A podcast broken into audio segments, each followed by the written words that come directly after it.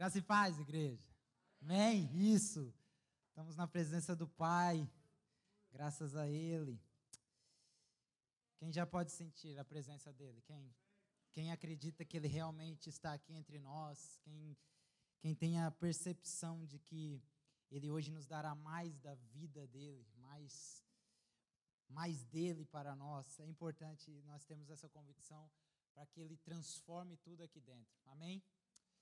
Vamos fazer uma oração. Nós é, estamos dando continuidade à série O Reino de Deus, do, do, céu e terra.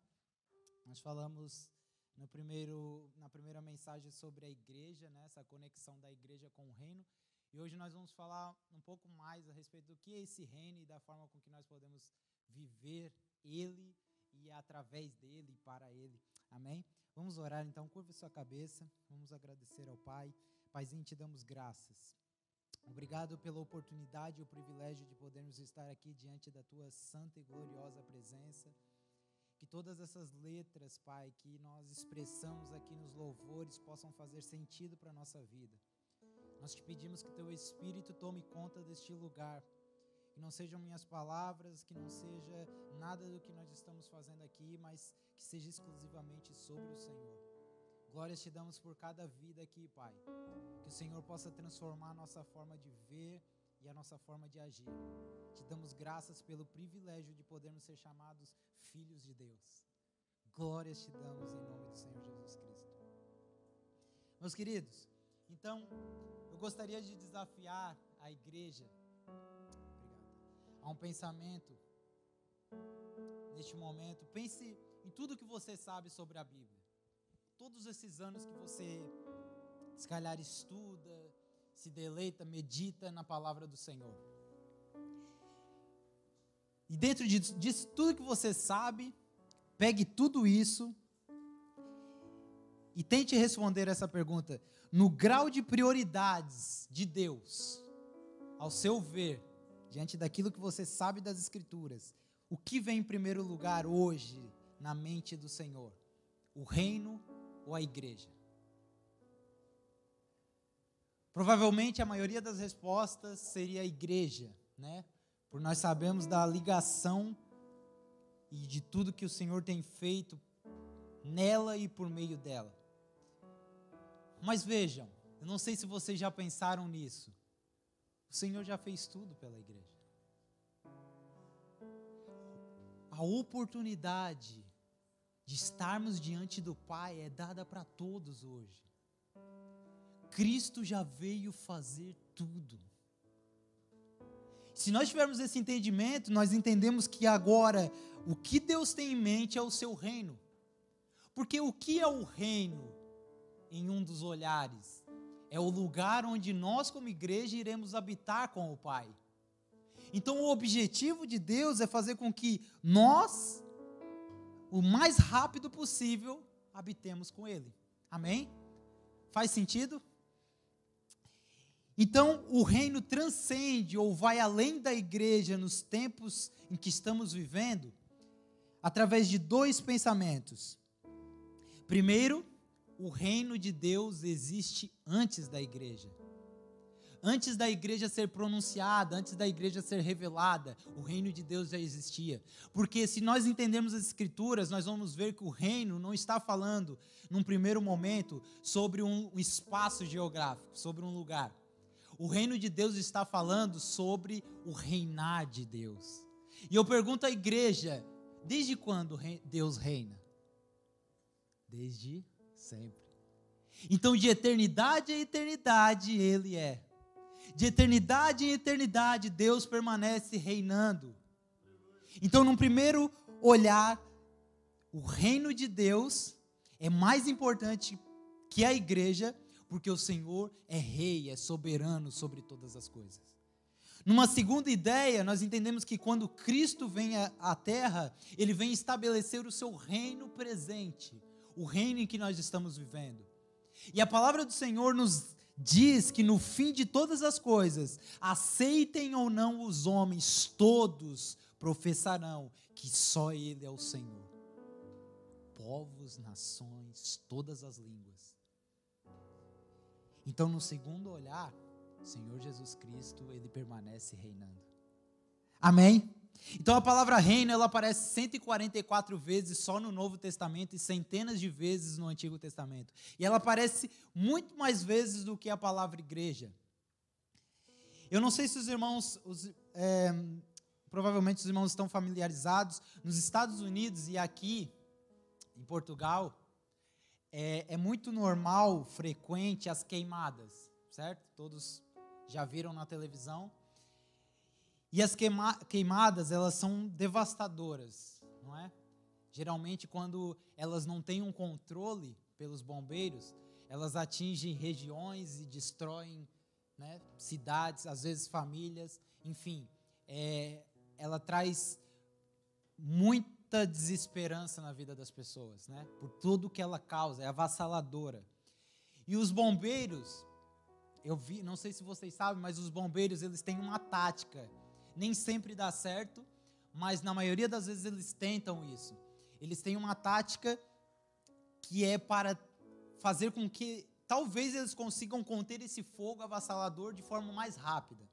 E o que, que eles fazem? Eles vão em um terreno onde o fogo ainda não foi atingido, e nesse terreno eles preparam todo esse terreno, cortam árvores, preparam a mata, e logo em seguida eles acendem fogo. É o chamado fogo organizado. E qual é o objetivo? É que esse fogo organizado trave o fogo avassalador. E assim eles consigam depois apagar o fogo com a água. Trazendo para a nossa realidade, meus queridos, e mentalidade, nós estamos vivendo momentos de muita, é, estamos perdendo convicção de quem o Senhor é. A nossa esperança está indo abaixo, o fogo avassalador está atingindo a nossa vida e nossa mentalidade como cristãos. Eu não falo só as pessoas lá fora, porque elas não têm base para se apoiarem em ninguém. Mas eu falo nós, igreja. Estamos deixando ser corrompidos por uma mentalidade caída. E, igreja, Cristo já nos deu uma nova realidade. Isso muda tudo e deveria permanecer firme na nossa convicção. Então nós não somos a igreja que é assolada pelo fogo avassalador. Nós não deixamos que as regiões ou as áreas da nossa vida sejam afetadas por uma mentalidade caída. Nós somos a igreja que se posiciona como fogo organizado e que avança. Nós é que trazemos a esperança agora. Nós é que estabelecemos e expandimos esse reino que foi dado por Cristo para a igreja. Quem está entendendo? Faz sentido para você? Então, essas palavras de, que, que vêm contra nós para nos assolar e para mudar a nossa concepção, não podem apagar a imagem que foi criada de Deus em nós. Isso tem que fazer com que nós avancemos e mudemos as realidades lá fora. Isso irá mudar o conceito que nós temos muitas vezes de fraqueza, de estarmos tristes, de ouvirmos palavras e deixarmos ir abaixo porque se nós soubermos quem somos e onde estamos posicionados agora nesse reino, nós iremos avançar e nunca recuar. Isso é incrível. A forma com que Deus nos chamou para expandir esse reino. Isso muda tudo em nossa vida, meus queridos. Então vejam só, nós entendendo que o Senhor é eterno, entendendo que o seu reino é eterno, que Cristo veio estabelecê-lo e que ao estabelecer ele deixou à igreja o privilégio de poder expandir. Nós iremos parar de querer usurpar desse reino atrás de bênçãos e entraremos na fila do propósito posicionados no reino em que ele estabeleceu, nós não iremos usurpar os benefícios do reino, mas compartilhá-lo. Por quê? Porque nós teremos uma eternidade ao lado dele para usufruir do que ele tem. A vida é muito curta, irmãos. 70, 80 anos. Correndo atrás do quê? Vento. Tudo fica. Mas o seu reino permanece e que no fim da vida nós não sejamos o tipo de pessoas que chega e fala eu poderia ter dado mais para Deus. Não. É hoje. O Senhor está despertando e chamando a igreja para nos prepararmos hoje para isso. E que nossas vidas a partir daqui sejam intencionais para Ele. Que nós não percamos tempo. Hoje é o dia, igreja. Amém? E que o Espírito do Senhor traga convicção de que isso é uma realidade para nós. Se há algo importante nessa vida, é viver para Deus. Nada mais. Nada mais. Portanto, para nós entendermos o que é o reino de Deus, nós precisamos primeiramente entender o que não é o reino de Deus. E a primeira coisa, o primeiro significado do que não é o reino de Deus é que o reino de Deus não é o céu. Se os irmãos lerem os evangelhos, o evangelho de Mateus, ele frequentemente fala o reino dos céus, não é? Os outros, os outros evangelhos, eles é, pronunciam o reino de Deus. A verdade é que as duas são a mesma coisa. O que, que acontece? É, Mateus, ele direcionou o seu evangelho é, para os judeus. E os judeus, eles não pronunciavam o nome de Deus. É o chamado tetagrama, as quatro palavras. Até hoje não pronunciam, não é? E, e o que, que acontece? Para que Mateus conseguisse expor o mesmo conteúdo, o mesmo entendimento de reino que todos os outros estavam fazendo, ele muda a palavra Deus para céus. E agora tudo faria sentido. O segundo entendimento a respeito disso é que, se nós olharmos e analisarmos, o céu não é o lugar para onde nós estamos indo é o lugar de onde o reino está vindo. E quando compreendemos isso, entendemos Apocalipse que fala que a nova Jerusalém descerá e que nós habitaremos com ele. Amém? a segunda coisa é que o reino de Deus não é a igreja. Nós, igreja, somos os agentes de expansão e manifestação desse reino. Nós é que tomamos para nós a missão do Senhor. E qual é a missão dele? Que este reino seja estendido sobre toda a terra. E se cumpra a profecia em Isaías, onde diz que toda a terra se encherá da glória de Deus. Irmãos, então a igreja, ela não é um edifício, a igreja, ela não é um santuário e ela não é um programa. A igreja é uma comunidade visível de pessoas que expressam os valores deste reino. Como eu e você saberemos desses valores? Bíblia, a palavra de Deus. Um peixe, irmãos. Eu quero dar um, uma ilustração, irmãos. Um peixe, ele não, pela manhã, ele não, não pede a Deus, Senhor, me ensine a nadar hoje. Um pássaro também não diz, Senhor, me ensine a voar hoje. Por quê? Porque eles nasceram para aquilo. Se nós estivéssemos no entendimento do que é o reino de Deus de verdade e passássemos a viver para Ele, nós não perguntaríamos o que eu posso fazer hoje, Senhor, para, para Ti. Por quê? Porque nós nascemos para isso. Vejam só, quando a palavra de Deus em João diz que nós nascemos de novo, ou para entrar no reino é necessário nascer de novo, a palavra aqui, nascer de novo, no original é nascer do alto. Os que nasceram do alto, nasceram para viver neste reino. Então nossa, o nosso pedido ao Senhor não deve ser: Senhor, me ensine a viver nesse reino. Apenas, Senhor, me direcione porque eu já estou posicionado nele. Entendem isso? Faz sentido, igreja.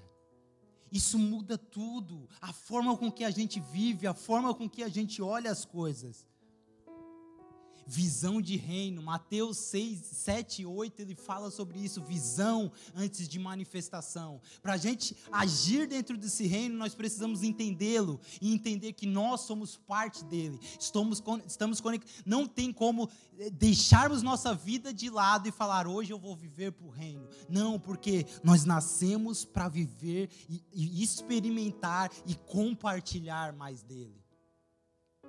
João 3,3 diz em resposta, Jesus declarou: Diga a verdade, ninguém pode ver o reino de Deus se não nascer de novo. Portanto, o que é o reino de Deus então? Marcos 4, 30 ao 32 disse assim, diz assim: Disse mais: A que assemelharemos o reino de Deus? Ou com que parábola o apresentaremos? É como um grão de mostarda que, quando semeado, é a menor de todas as sementes sobre a terra. Mas uma vez semeada, cresce e se torna maior do que todas as hortaliças, e deita, e, e deita grandes ramos, a ponto de as aves do céu poderem aninhar-se à sombra. Irmãos, há algo verdadeiro aqui. Deus não precisa de nós para que o seu reino seja estabelecido.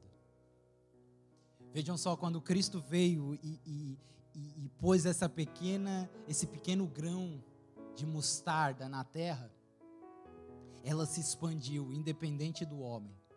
Muitos homens foram usados, sim, mas independente deles, hoje o reino de Deus é visto quase todo mundo. Então o Senhor não precisa de nós, mas Ele conta conosco. E isso faz toda a diferença. Para que esse reino seja estendido, o Senhor conta com você, irmão. Amém? E trazendo para uma realidade da nossa vida, nós podemos até saber sobre reino. Nós podemos até falar sobre reino nos cultos e até estudar sobre ele. Mas enquanto nós não agirmos para este reino, o grão de mostarda permanecerá sendo pequeno dentro de nós. O Senhor quer que ele se alastre a ponto das, dos pássaros conseguirem pousar nos seus ramos, se tornar uma árvore frutífera. Estão entendendo a ilustração aqui? Nós somos o meio pelo qual o reino está sendo expandido. Então a primeira declaração de reino é que ele é eterno.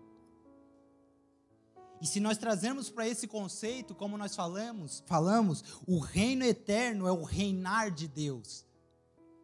Para resumir isso, nós poderíamos entender que o reino de Deus é a extensão do ser de Deus.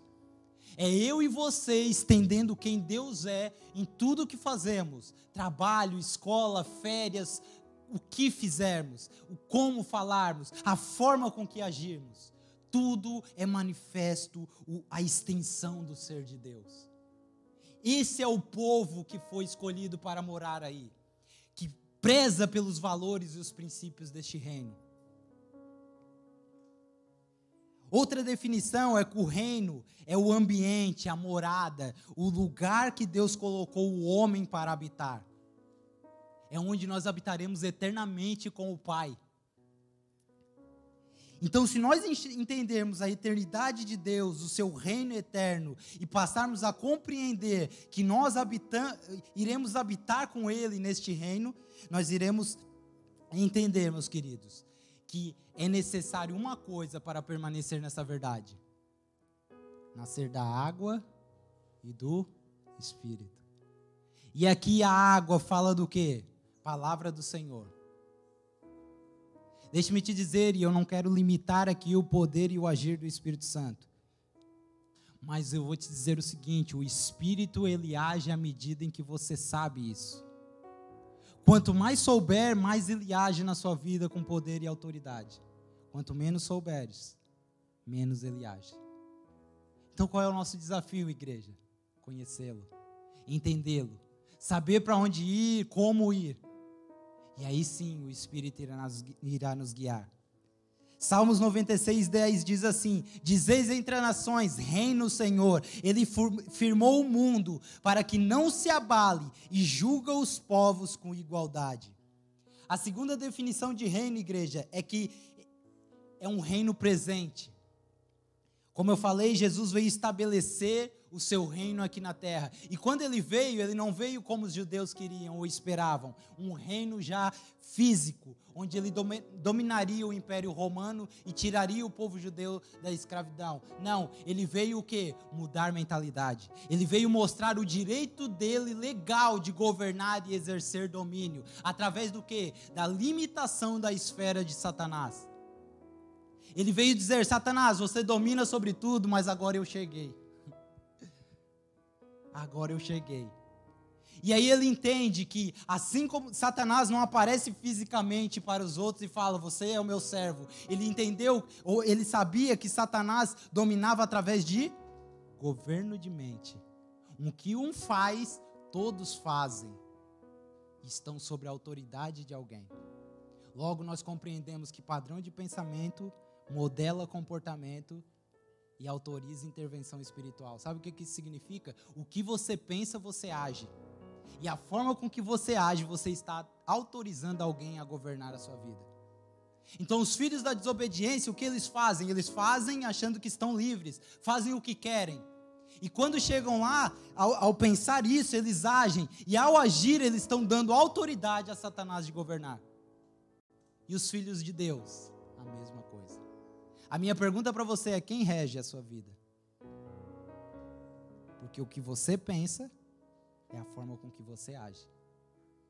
E se o seu pensamento não for conforme Paulo diz, blindado, nisso aqui, certamente você não vai agir como isso aqui. Amém? Salmo 103, 19 diz: Nos céus estabeleceu o Senhor o seu trono, e o seu reino domina sobre tudo. Então, o meu papel e o seu papel é estender este reino, é estender Deus para as pessoas, custe o que custar. A crucificação, a morte do Senhor, para nós não custou nada, é de graça, foi ou não foi? Mas para Cristo custou tudo. Então a minha resposta e a sua para o reino de Deus é a mesma, ou deve ser a mesma. Irá custar tudo. Mas como Rui leu inicialmente, os sofrimentos do tempo presente não se comparam com a glória que há de ser revelada. Amém? Lucas 9, 59 ao 62. Um homem, responde, um homem respondeu: Senhor, deixe-me ir primeiro sepultar o meu pai. Jesus lhe disse: Deixe que os mortos sepultem os seus próprios mortos. Você, porém, vai e proclame o reino de Deus. Outro ainda disse: Vou seguir-te, Senhor, mas deixe-me primeiro voltar e despedir-me da minha família. Jesus respondeu: Ninguém que põe a mão no arado no reino de Deus e olha para trás é apto para o reino de Deus. Irá custar tudo Você está disposto a isso? Irá custar tudo, igreja. Portanto, quando ele diz, venha o, o, teu reino, é como se ele estivesse dizendo, venha esta autoridade, venha este governo, venha o meu domínio sobre todas as coisas. Meus queridos, quando, quando eu jogava futebol, eu fui jogador muitos anos. Quando eu jogava futebol, é, eu peguei treinadores bons e treinadores não tão bons. Mas todos, independente se era bom ou não, eles tinham suas tinham definições próprias, eles tinham táticas que eram deles próprios e que me ajudaram muito no meu crescimento, onde eu ia absorvendo um pouco de cada um e conseguia analisar, entender, falar sobre futebol e principalmente quando eu entrava dentro de campo, conseguia fazer o que eles, o que eles queriam. Depois existe uma expressão, aqui em Portugal principalmente, que existiam os treinadores de bancada. Você já ouviu isso? Os treinadores de bancada são aqueles, geralmente os mais velhinhos, que vão no estádio todo fim de semana e eles começam a dar opiniões. Esse não joga nada, tira esse, não sei o que, não sei o que. E olha só, geralmente eles não entendem nada de futebol. Eles são até, por brincadeira de jogadores, eles são chamados Mourinhos e os Guardiolas, né? Que entendem tudo. Então vejam só, eu analisando isso, trazendo para a minha realidade, não sei se os irmãos sabem, ou talvez alguns não gostem de futebol, mas geralmente, antes de começar uma época, os treinadores de alta competição, como Mourinho e Guardiola, né, um, dos maiores, um dos melhores treinadores do mundo, eles fazem todo um planeamento antes do campeonato começar com o objetivo de no final serem campeões. Claro que isso é relativo, né? O campeonato é longo, mas o objetivo deles é preparar tudo para que eles chegam, cheguem vitoriosos no fim.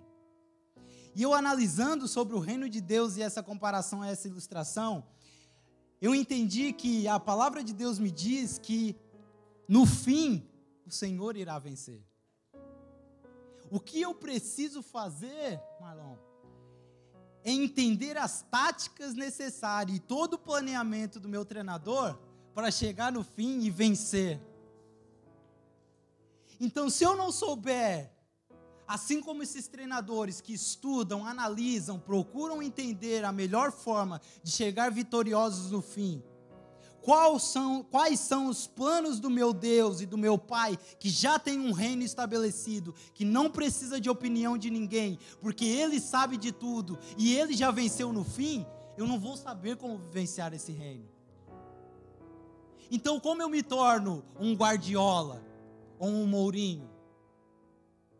Estudando, analisando e entendendo os planos do meu Senhor. Porque quando eu vivenciar este reino, igreja, eu não vou dar minha opinião, eu não vou tentar fazer da melhor forma, eu não vou tentar usurpar os benefícios que são meus, e eu usufruo sim na caminhada, mas que eu, eu sei que eu tenho uma missão com esses benefícios para outras pessoas. Eu vou fazer de tudo para que quando eu for vencedor, aí sim eu desfrute. É o que todo treinador no fim da época que é campeão faz. Faz sentido para vocês? Então Deus está estabelecendo o seu reino através de dois, dois entendimentos: arrependimento, não era a mensagem de Jesus? Arrependam-se, porque o reino está próximo. Arrependimento fala aqui de mudança de mentalidade. Eu estava no império das trevas e hoje estou na maravilhosa luz. Eu era isso e hoje eu vivo através disso. As pessoas fazem justiça contra, contra nós, as pessoas falam contra nós, as pessoas não querem saber de crentes, mas elas olham para a nossa vida e veem os valores do reino e os princípios de Deus. Mudança de mentalidade. E a segunda forma com que Deus está estabelecendo o seu reino é através da justiça. E a palavra justiça aqui no original é ordem. E quando nós olhamos lá para o princípio da criação, nas primeiras palavras do Senhor em Gênesis, nós vemos que no princípio era sem forma e vazio, e vazia a terra, certo? E o Senhor fez o que? Começou a estabelecer ordem nas coisas. É a mesma palavra. E a forma com que o seu reino está sendo expandido hoje, estabelecido, é através da mesma justiça. Justiça de quem? Cristo está aqui fisicamente? A justiça que eu olho para vocês e vocês olham para mim. Nós somos a expressão de Cristo na terra. E o reino está sendo expandido através de cada atitude sua, através de cada palavra sua, através de cada pensamento seu. Então, igreja, é hora de nós nos posicionarmos no reino de Deus. Não como pessoas que toda hora professam, busque o reino, busque o reino, busque o reino, como se fosse algo longe e nós não conseguíssemos nunca alcançar, mas como pessoas que buscam o reino para vivenciar ele. Amém? E por último, o reino vindouro. A consumação deste reino. Apocalipse 21, do 1 ao 3. Por favor, escute isso no seu espírito. Diz o seguinte: João fala assim: Vi novo céu e nova terra, Pois o primeiro céu e a primeira terra passaram, o mar já não existe. Vi também a cidade santa, a nova Jerusalém que descia do céu da parte de Deus, ataviada, pronta, preparada, como noiva, como noiva adornada para o seu esposo. Então ouvi grande voz vinda do trono dizendo: Eis o tabernáculo de Deus com os homens Deus habitará com eles, eles serão o povo de Deus e Deus mesmo estará com eles. Apocalipse 21, 22 ao 27, João continua dizendo: Nela, na Cidade Santa, eu não vi santuário, templo, igreja porque o seu santuário é o Senhor, o Deus Todo-Poderoso e o Cordeiro. A cidade não precisava de sol nem de lua para lhe darem claridade, pois a glória de Deus a iluminou e o Cordeiro é a sua lâmpada. As nações andarão mediante a sua luz, os reis da terra lhe trazem a sua glória, as suas portas nunca mais fecharão de dia, porque nela não haverá noite noite, e lhe trarão a glória e a honra das nações. Nela nunca, jamais penetrará coisa contaminada, nem o que pratica abominação e mentira, mas somente os inscritos no livro da vida do Cordeiro. Ah, igreja. Esse lugar é onde nós iremos. nós passaremos a eternidade lá. Eu imagino João falando: Eu olhei e procurei um lugar para te adorar. Não havia uma igreja, não havia um templo. Mas não precisava de lugar porque o Senhor estava ali. Uau! Igreja, isso, isso é fantástico, igreja. Isso é incrível. A forma com que o Senhor está preparando tudo. Vamos fazer parte disso. Não deixe que sua vida seja só um dia após o outro. Ah, vamos viver para Ele, igreja. Para fechar esse entendimento, Mateus 12, 29 diz o seguinte: Como alguém pode entrar na casa do homem valente e furtar os seus bens, se primeiro não amarrar o homem valente, saqueando então a casa? Aqui o Senhor está falando sobre ele. Ele está dizendo que ele invadiu a presente era. O homem valente aqui é Satanás. A sua casa é a era que vivemos. E os bens são todos aqueles que estão sobre o seu domínio. E aí Jesus está dizendo o seguinte: Ele está dizendo que ele invadiu esta era, amarrou Satanás e Outras, outra passagem relacionada a essa está dizendo o seguinte: que a porta do inferno ela não prevalecerá contra. Por que, que faz ligação? Porque porta ela não tem pés para andar. É a igreja que entra dentro dela e saqueia quem está preso lá. Essa é a autoridade que nós recebemos do nosso Senhor. Não é nós que recuamos mediante ao inferno e a Satanás não somos nós que recuamos mediante influência mundana, de uma mentalidade que tudo será destruído. Não, igreja. Romanos 8, que o Rui leu. Nós somos o meio pelo qual a criação que está gemendo aguarda para que nós governemos como filhos dignos deste reino. Hebreus 2,14 diz: E visto como os filhos participam da carne e do sangue. E também ele, Jesus, participou das mesmas coisas, para que pela morte aniquilasse o que tinha o império da morte. Isso é o diabo. Ou seja, a invasão desta era de Jesus está dizendo que ele aniquilou, em outras versões, destruiu o diabo. Deixa eu perguntar para vocês: o diabo está destruído? O reino vindouro já chegou? O reino presente está entre nós? A resposta é sim e ainda não. Por que, igreja? Porque a palavra aqui, aniquilar ou destruir, é privar de influência. Então, quando Jesus fala que ele invadiu esta era e aniquilou Satanás, ele está dizendo que ele privou o espaço em que Satanás poderia atuar. E onde a mentalidade de Jesus entra, Satanás não consegue atuar. E à medida em que os filhos de Deus, eu e você, entendemos isso, Satanás recua cada vez mais. Então a nossa guerra não é contra ele, porque ele está derrotado. A nossa guerra é contra uma mentalidade que tem poder de nos influenciar.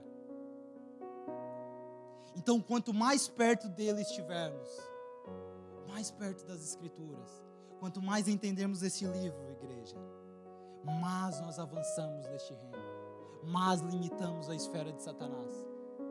Faz sentido para vocês? Nós recebemos essa autoridade. Então, o reino do Senhor é eterno, ele é inaugurado pelo Senhor na presente era ele tem uma dimensão que se estende pelos nossos dias até a sua vinda e ele será realizado na segunda vinda do Senhor. O reino de Deus, ele é eterno, ele é presente e ele é vindouro. O reino do Senhor, ele é, mas ainda não. E o reino deve ser vivido de que forma? Através da prática de justiça, a igreja que se posiciona e coloca ordem nas coisas, o amor sacrificial eu não olho para a minha vida, mas eu olho para a sua. E me entrego por você, independente de tudo. E manifestação de poder. Como as pessoas reconheciam que o reino de Deus, quando Jesus estava aqui, estava presente. Porque demônios eram expulsos, pessoas eram curadas. Esta era a evidência do reino de Deus. Isso cessou em Jesus? Permanece até hoje. E permanecerá pela igreja que aproveitar dessa autoridade e avançar. Então, em definição, o reino começa de dentro para fora. Sempre nessa ordem, igreja. É o que nós temos com o Senhor, é o que recebemos dele para fora. O evangelho ele fará efeito na nossa vida. Preste atenção nisso quando acontecer algo chamado esvaziamento. Esvaziar dos nossos pensamentos, dos nossos achismos, das, aplica das palavras que nós tiramos salteadas da Bíblia e aplicamos na nossa vida. Quando nós nos esvaziarmos de tudo isso e deixarmos o Senhor de fato reinar, Ele irá nos, Ele irá nos direcionar nesse reino. Amém?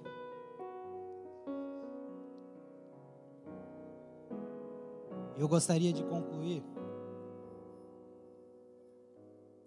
É, houve uma situação há um tempo atrás e me chamou muita atenção isso. Eu até fui procurar aprender um pouco mais sobre isso, sobre o déficit de atenção. Não sei se os irmãos já ouviram falar.